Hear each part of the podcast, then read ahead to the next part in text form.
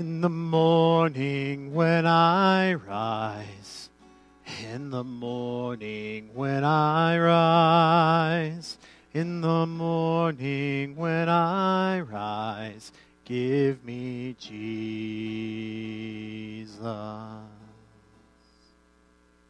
Give me Jesus, give me Jesus. You can have all this world. Just give me Jesus.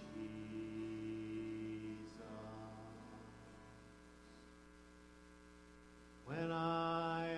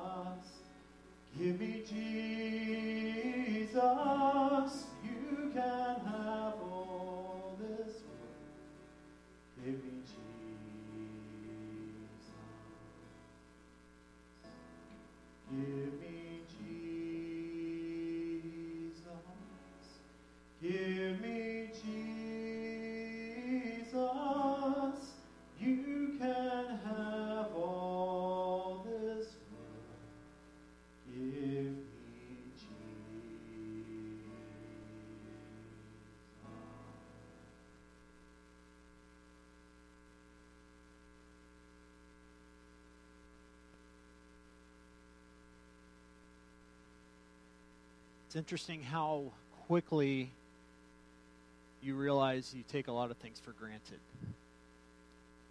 Uh, and I and I share almost every week because it is my current reality. I took walking for granted, right? Many of you have probably been there too, um, but also along the way over the last couple of years, I've hardly touched that thing at all, a guitar. Um, every once in a while, somebody says, "Why don't you do something?" And then I pick it up, and I realized I took that for granted. Because if you don't practice for a while, you get a little rusty. And right now, I only just played one song, and I've probably been through that song nine or ten times in the last few days, and my fingers are really telling me about it. Right? All these things we take for granted. Um, and and one thing I want to uh, remind us along the way is we should never, never take our faith for granted. Um, over the next few weeks, I told you last Sunday, we will get into some new Bible books. But it seems like every fall, I, I always end up coming back here, not necessarily every fall, but many fall, um, to something where we start talking about church and how we belong and the ways we belong, how we belong together. But I want us to start out and be reminded to whom we belong, and that is Jesus.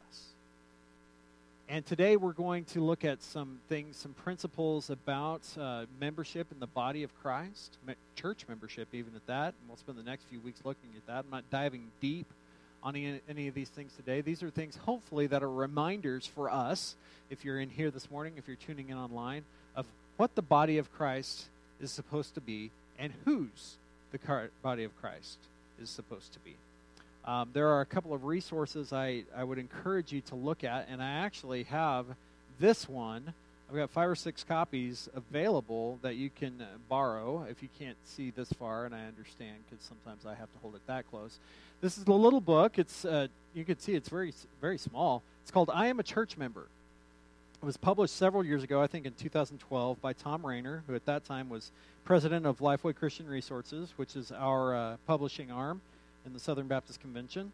And um, he wrote it, and it's it's very simple, not very uh, in depth on a lot of things, but it reminds us of some commitments that are are good to hold as a member of a church, as a part of the body of Christ. So I've got several copies of that. They happen to be in my dining room right now because I didn't carry them over this morning, um, but I have them. And uh, if you're interested, I'll even let you take this one if you want to look at. But another book, uh, one of the guys I listen to, and I've mentioned this before many times. Uh, if if I listen to any preacher, it's this guy. It's Alistair Begg. He has a ministry called Truth for Life. Um, I actually started uh, being what they call a truth partner, somebody who contributes monthly to that because I listen to him all the time. I'm like, okay, I'll do it, finally. But when I joined, they sent me a couple of books. And one of them is this one. It's called Devoted to God's Church. And it's, uh, it's by Sinclair Ferguson.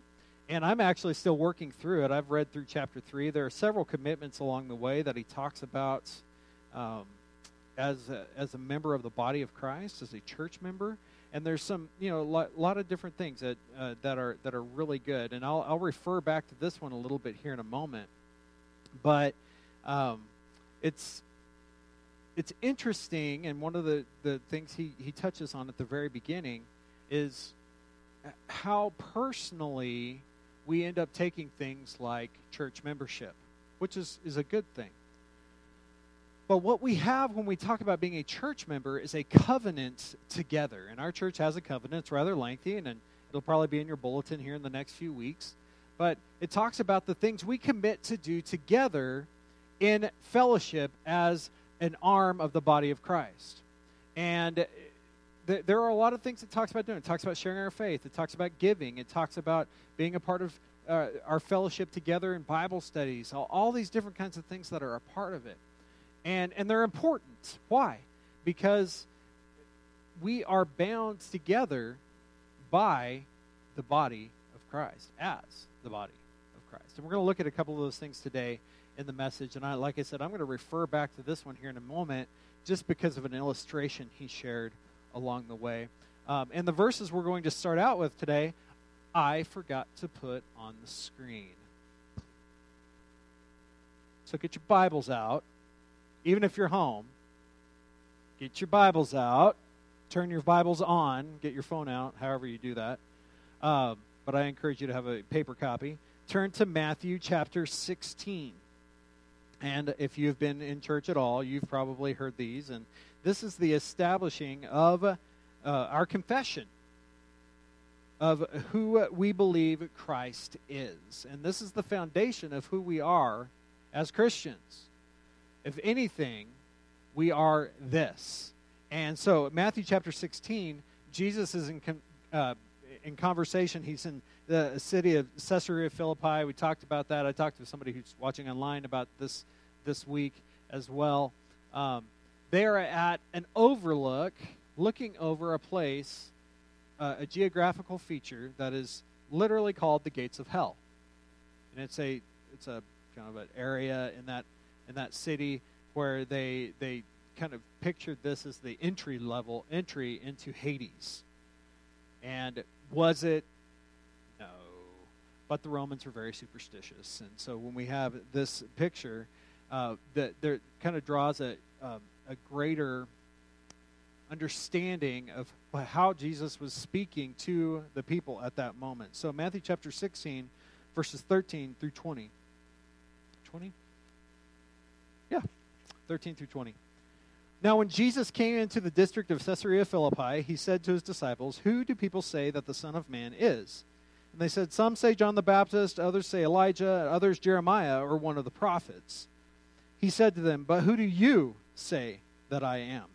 Simon Peter replied, You are the Christ, the Son of the living God. And Jesus answered him, Blessed are you, Simon Barjona, for flesh and blood has not revealed this to you, but my Father who is in heaven. And I tell you, you are Peter, and on this rock I will build my church, and the gates of hell shall not prevail against it. I will give you the keys of the kingdom of heaven, and whatever you bind on earth shall be bound in heaven, and whatever you loose on earth shall be loosed in heaven. And he strictly charged the disciples to tell no one that he was the Christ. Eventually, that order changed, right? So, let's pray. Lord, you are the Christ. You are the anointed one. You are the wrath bearing sacrifice for our sin. You are our Lord. You are the head of the body, the church. I pray that we will be reminded of your, your faithfulness and your goodness to us, and that um, your confession is that our confession is that you are the Christ, the Son of the living God.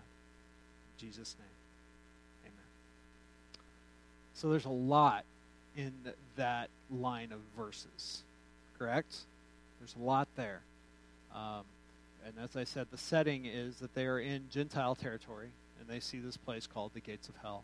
And Jesus says, even that cannot hold the kingdom back.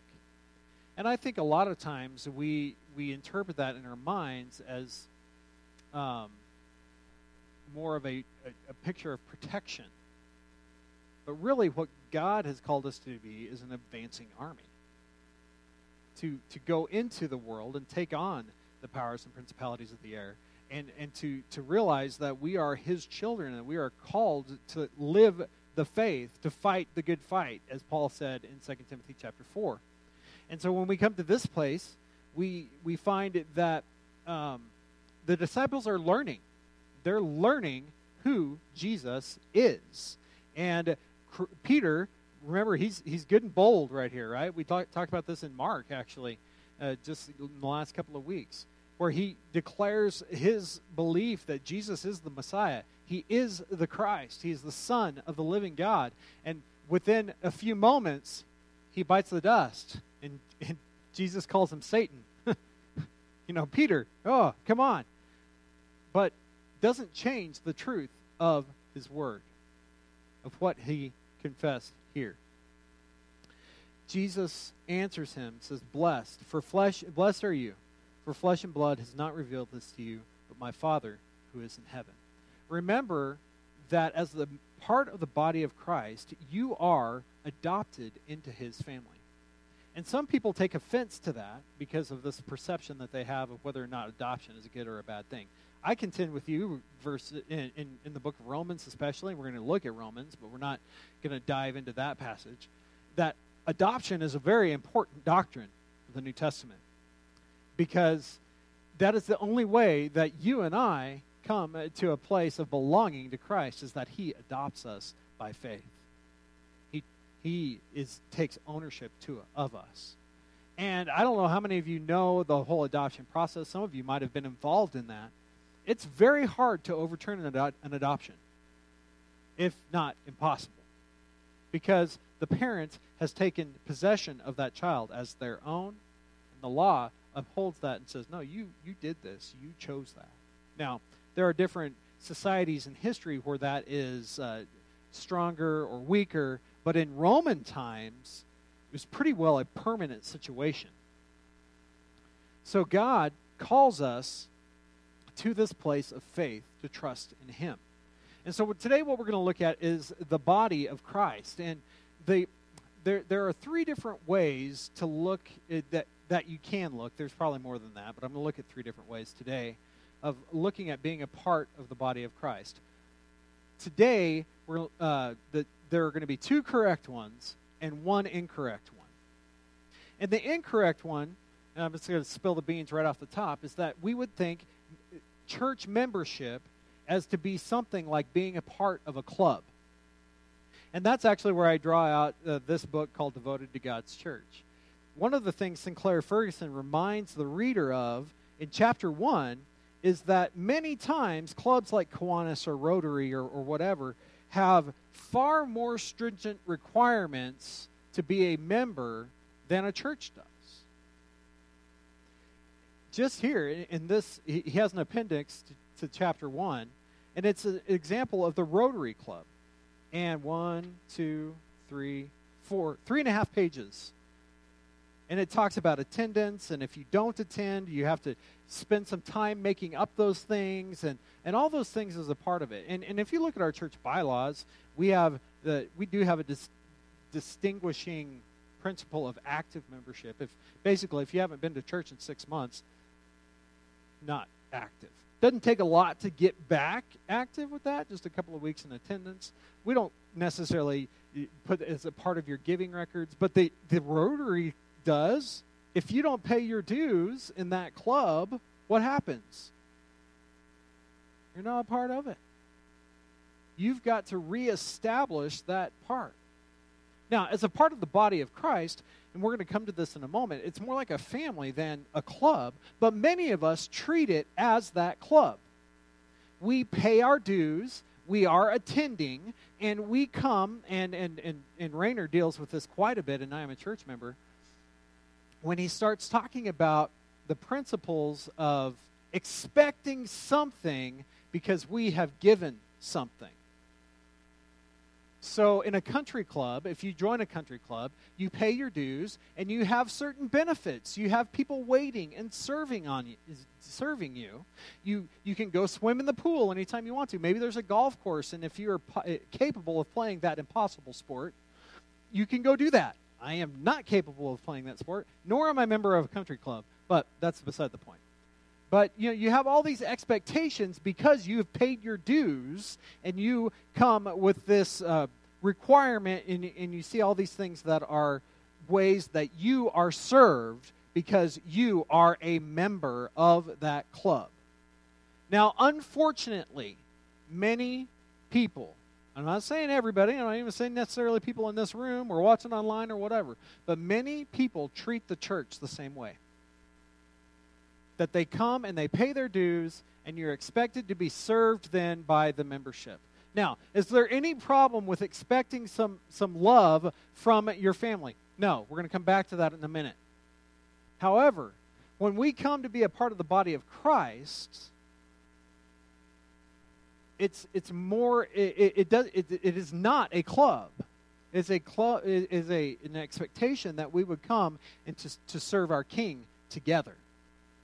So when we give, it's with the expectation that it, would proclaim the gospel through that. And as Southern Baptists, we give towards, forward to the cooperative program with the expectation that our state convention will use that to, to God's glory, and then it goes forward to our national convention. And, and, and all of these um, and all of these things are a part of fulfilling what we see at the end of Matthew in the proclamation of the gospel and proclaiming the Great Commission. But at the same time, we end up often te- treating that missionary endeavor that same way. That we gave our money to Annie Armstrong or we gave our money to Lottie Moon, and now the missionaries are doing the job of proclaiming the gospel. We don't have to. And you want to know why the churches in, in our nation and around the world will die on the vine? Is because they pay their dues and expect somebody else to do the job that all of us are called to. But paying or er, er, giving is not about paying dues. It's about being reminded of God's faithfulness and that He has given us all of this. And we give back a significant portion. 10% is a good chunk. I don't know if you ever noticed, but if you start talking about tithing, that's a good chunk we give back a significant portion as a matter of faith to realize that God will continue to provide for those needs. And we give it to his kingdom that we would be proclaiming the gospel together. And it goes forward from there. And of course, as, as a church, we end up budgeting and we end up all these different kinds of things to help us make sure that we are accountable to one another in covenant for using the resources that we have put together as the church that he would be blessed. But it's not a sense of, and, and not that you shouldn't expect something from me if you call me and ask for some help. I can do my best to help you out. But it, that's not the expectation that we find in scriptures uh, in scripture for being a part of the body of Christ. The church is not a club. And when we make it a club, we basically kill the mission. Because then we want to be served instead of realizing what God has called us to do. The Great Commission calls us into the nations. Okay? So, that's the bad one. Club doesn't work. But there are two, and there are familiar passages that I want to dwell on a little bit more today to be reminded that God calls us together to be a body and to be a family. And that's where we get the title of today's verses. And these verses will actually be on the screen. Uh, encourage you to turn to Second Corinthians chapter 12. I'm sorry, not Second Corinthians. First Corinthians chapter 12, verses uh, 12 through 20. Now, this illustration that Paul um, draws in this passage really has affected me the last couple of months because it talks about he talks about the, the body of christ in parallel to the physical body. And if one part hurts, all the parts hurt. Okay? And again, I keep, I mean, when, when you have something this beautiful that you can share as an illustration, I mean, why not? But let's look at uh, verses 12 through 20 in 1 Corinthians chapter 12. For just as the body is one and has many members, and all the members of the body, though many, are one body, so it is with Christ. For in one spirit we were all baptized into one body, Jews or Greeks, slaves or free, and all were made to drink of one spirit. For the body does not consist of one member, but of many. If the foot should say, Because I'm not a hand, I don't belong to the body, what that would not make it any less a part of the body. And if the ear should say, Because I am not an eye, I do not belong to the body, that would not make it any less a part of the body. If the whole body were an eye, where would the sense of hearing? Where would be the sense of hearing? If the whole body were an ear, where would be the sense of smell? But as it is, God arranged the members in the body, each one of them, as He chose. If all were a single member, where would the body be? As it is, there are many parts, yet one body.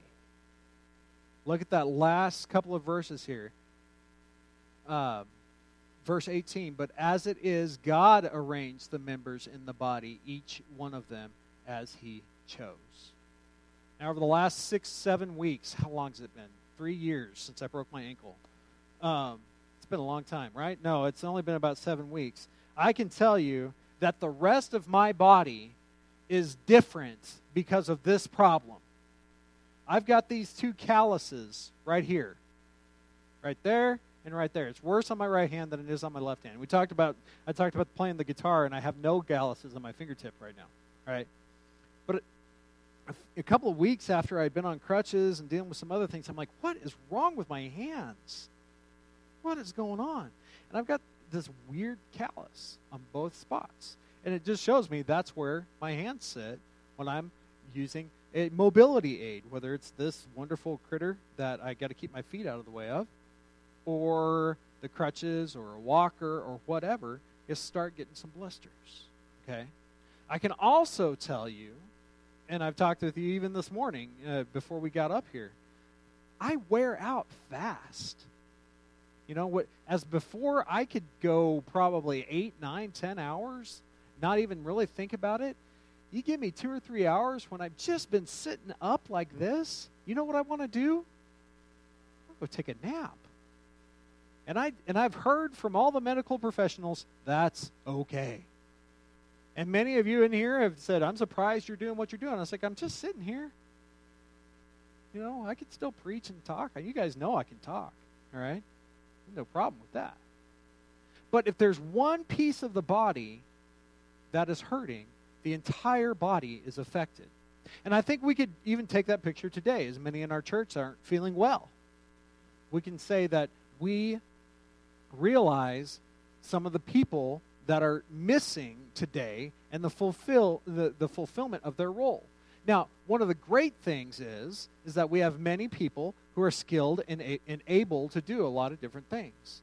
And that's what I think one of the things we learn when we go through trials like this.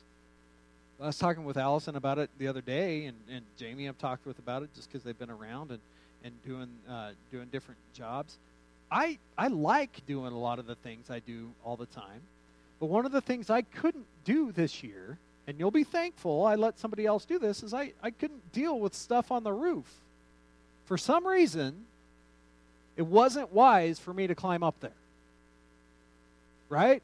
I mean, when it's a 30 degree angle and you only have one good foot, I have one rule. Right? What's my one rule? Don't be dumb.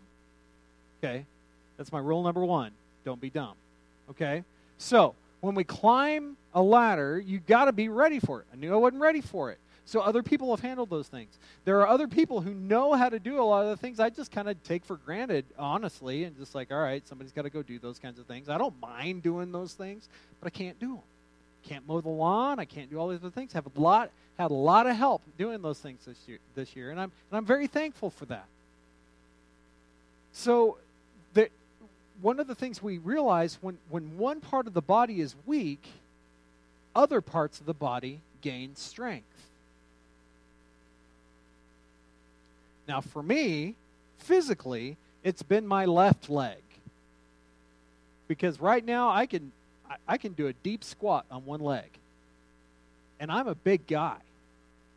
And that's a lot of strength for one leg. Now, what's going to happen in a week and a half when they say you can put your shoe back on? I don't think I'm doing a deep squat on this leg right? We have to rebuild that strength. But because of the, the suffering on one side, the other side has gained strength. But that might help me down the road. One of the things I was talking about with Nate Templin, our associational missionary, we, um, he, he hurt his ankle sometime when he was in high school when he actually had athletic ability, as opposed to me when I've never had athletic ability. But, you know, he said his vertical, like, you know, went up like four or five inches when he could when he came off his injured ankle because his left leg was so much stronger. Right? He gained strength there and, and, and was able to use that together. So I'm kind of counting on that. Maybe I'll be able to jump. I'm not going to be able to jump. I'm not going to try that, especially on day one. You know, not a smart idea. But if one part of the body suffers, all of it suffers. We must be about strengthening all the parts because we are fallen humans. We need to be learning God's word and, and, and diving into it and being a part of studying. And this fellowship together matters because if one part hurts, another part can help pick up the slack.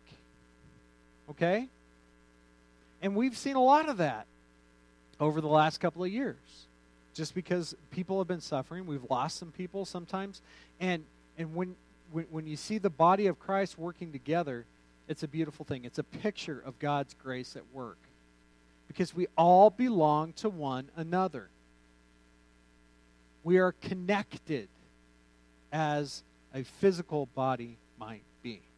There are many of you who I would say, as we draw this illustration out, who have that sense of sight and you see a need and you can bring it back and say, We need to deal with something like this because I saw this happening where you've got somebody else that may not even notice that. It's like when you're driving down the street and you drive past all these different things and you don't slow down long enough to look at what's going on because you have something else happening. So that person, though, may have the skills to help this need, where this person might have had just the gift to see the need. And those two parts can work together to fulfill it. That's why the body of Christ matters. We exist together as his body to grow his kingdom.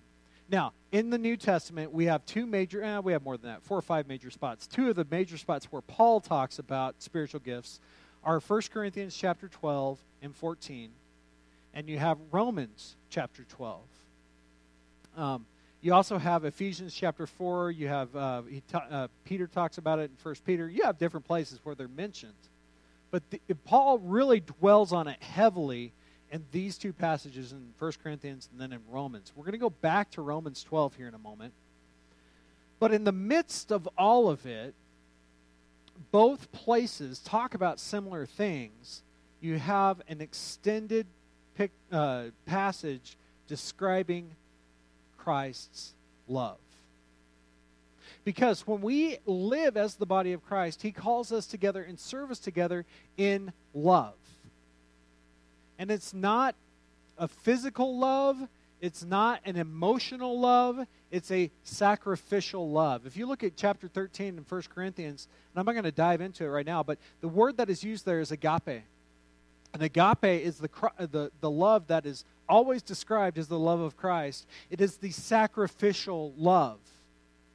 And we use it in the pictures of a wedding, and we use it in different uh, illustrations and opportunities we get like that. Um, a lot of people just pull it out and say, This is what love is about. But what love is proved by is our behavior. Love is patient. Love is kind. It does not envy. It does not boast. You get where I'm going from here? There are certain things that, that the love of Christ compel us to do and how we live our lives, how we behave in this world. So, 1 Corinthians chapter 12 really deals with the body in that, like the, the bo- picture of the church as the body of Christ. Where I want to go now, Romans chapter 12, we see the, uh, the church described more in family terms. You remember that old song that we used to sing and you know wait, lean back and part, back and forth. I'm so glad I'm a part. Okay, I'll stop. All right, of the family of God. All right, Romans chapter 12, and I want to read. I don't remember what I put up first, uh, but uh, verses. Uh, we'll read verses one through ten. I appeal to you, therefore, brothers, by the mercies of God, to present your bodies as a living sacrifice, holy and acceptable to God, which is your spiritual worship. Do not be conformed to this world, but be transformed by the renewal of your mind, that by testing you may discern what the will of God is. That what is the will of God? What is good and acceptable and perfect. All right, before I get right in here, that is the fulfillment of Christ's adoption. If you read Romans 11, that's what Paul's talking about. Okay? The way we are transformed is through our lives together. We present our bodies as a living sacrifice. Remember in, in, in other parts where Paul says, For me to live is Christ, but to die is gain. I've been crucified with Christ. I no longer live by uh, live in the body, but I live by faith in the Son of God. Romans chapter, I'm sorry, Galatians chapter 2. We'll get to that because that's one of the places we're going next. But we see that the body of Christ is brought together, and we are, as it would be described, as a refining fire, Hebrews chapters 12 and 13. That we hold each other together and help us, help each other grow in our faith. This is why church attendance matters. Because as we gather, we help each other hold together and hold to Christ. And if you get out of the habit, it's easy to stay out of the habit of it. All right, here we go. Here's where the family comes right there in verse, uh, verse 3.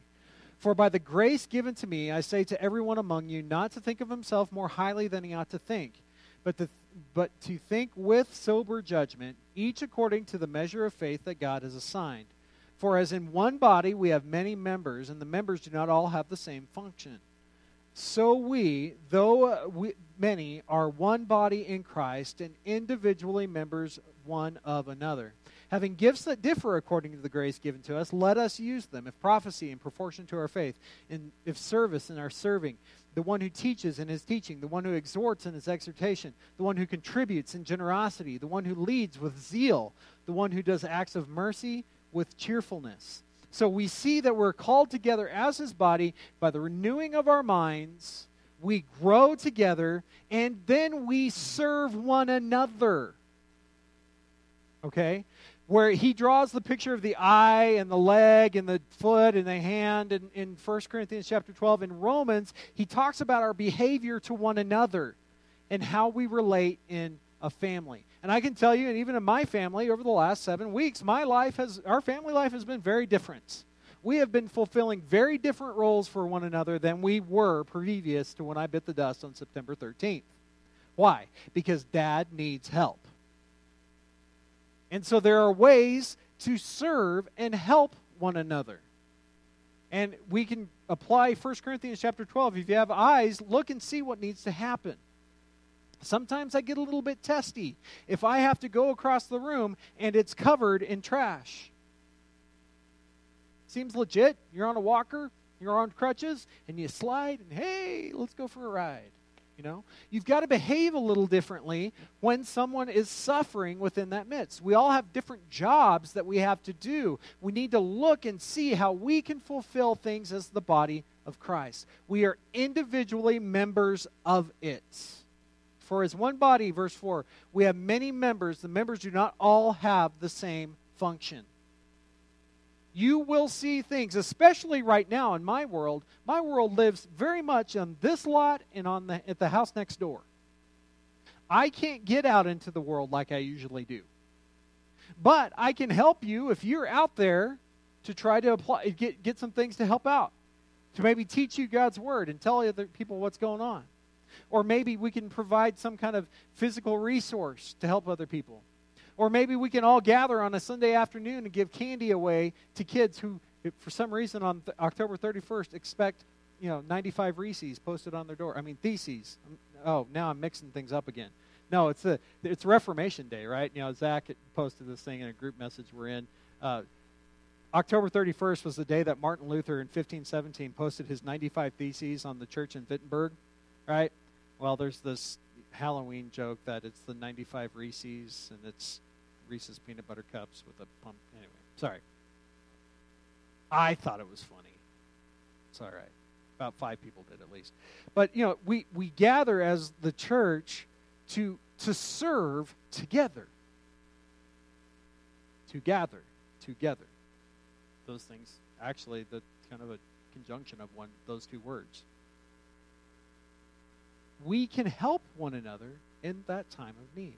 So, as the body of Christ, we're not just called to come and pay our dues to the club and be served.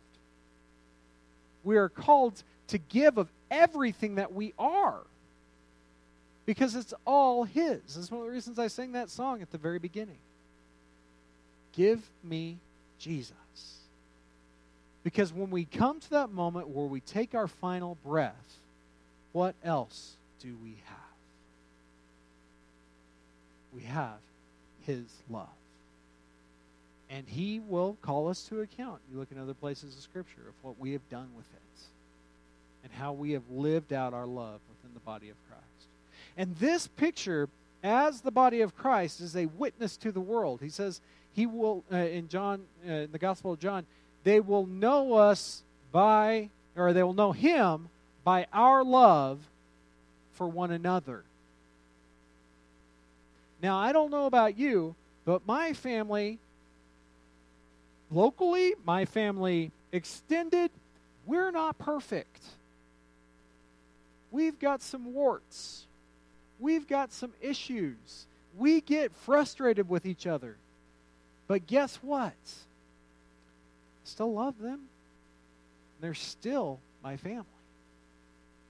So when we start looking at the body of Christ, when we start looking as our church, let us realize that He has called us together as a family to glorify Him. And that means we are proactive in trying to help in the needs that are around us. And if somebody says, I don't need help right now, I would just say, trust them. They don't need that help. But they also may be lying. Sinners, lying, Go figure. Find ways to serve the body of Christ. And we're going to talk about that more through the coming weeks, uh, the, the commitments that we have uh, as the body of Christ together. Realize of all the different, there's nothing wrong, like I said, with the Rotary the membership that he, he shows us in, in this text that I, I mentioned earlier. There's nothing wrong with being a member of a club. Those are good service organizations. Those are those do good things for the community. You find friendship and fellowship in those things. But they're not the body of Christ. The body of Christ is a family. We are interwoven and purchased by Christ's blood. So, how today can your perspective shift in what you experience as his child? Are you, first of all, a part of family, the family of God? And how do you live your life in response to that? Let's pray. Lord, you are faithful to us, and I am so thankful for that. Because I know for me, I would have nothing if you were not faithful.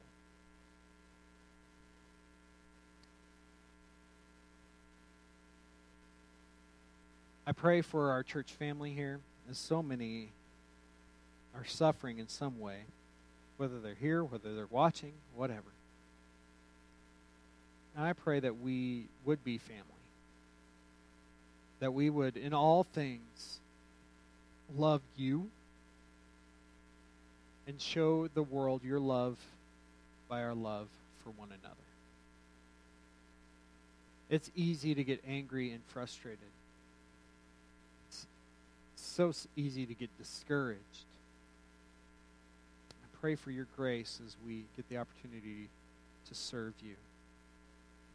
As, as one member might suffer, let us find ways to help and serve one another. In that. I thank you, Father, for the fellowship we have together as your church. I thank you for the sweet spirit that you give us. I pray that as we get the opportunity to serve you today, that we can share that love with our community and that you're blessed in that. In Jesus' name. Amen. Stand together. Altar's open to come and pray. If you need to join a church, I think most of us in here are there, but walk in obedience to Him. And we're going to worship the Lord. That's what we're called to do together. Let's stand and. Uh,